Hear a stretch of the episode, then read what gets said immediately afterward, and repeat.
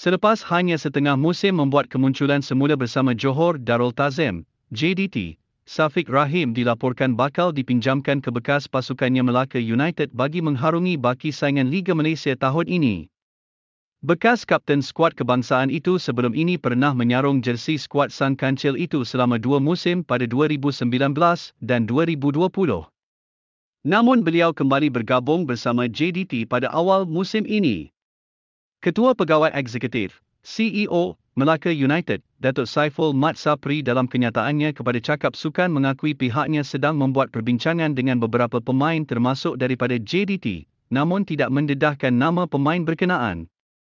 Masih berunding dengan JDT, selepas segalanya selesai kami akan membuat sidang akbar mengenai perkara ini termasuklah dua pemain import baharu dari Brazil, ujar Saiful. Apabila ditanya sama ada pemain tersebut adalah Safiq, beliau enggan menjawab tetapi mengakui pemain tersebut beraksi selaku pemain tengah.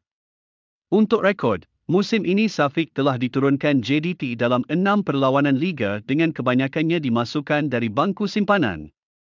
Menurutnya keputusan muktamad akan dimaklumkan selewat-lewatnya pada minggu ini setelah pihak pengurusan bermesyuarat. Turut dibincangkan adalah kedudukan Zainal Abidin Hassan selaku ketua jurulatih memandangkan prestasi pasukan yang agak goyah ketika ini.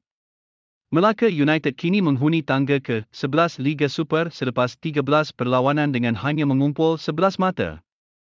Pasukan itu juga sebelum ini telah menerima hukuman pemotongan tiga mata ekoran isu tunggakan gaji.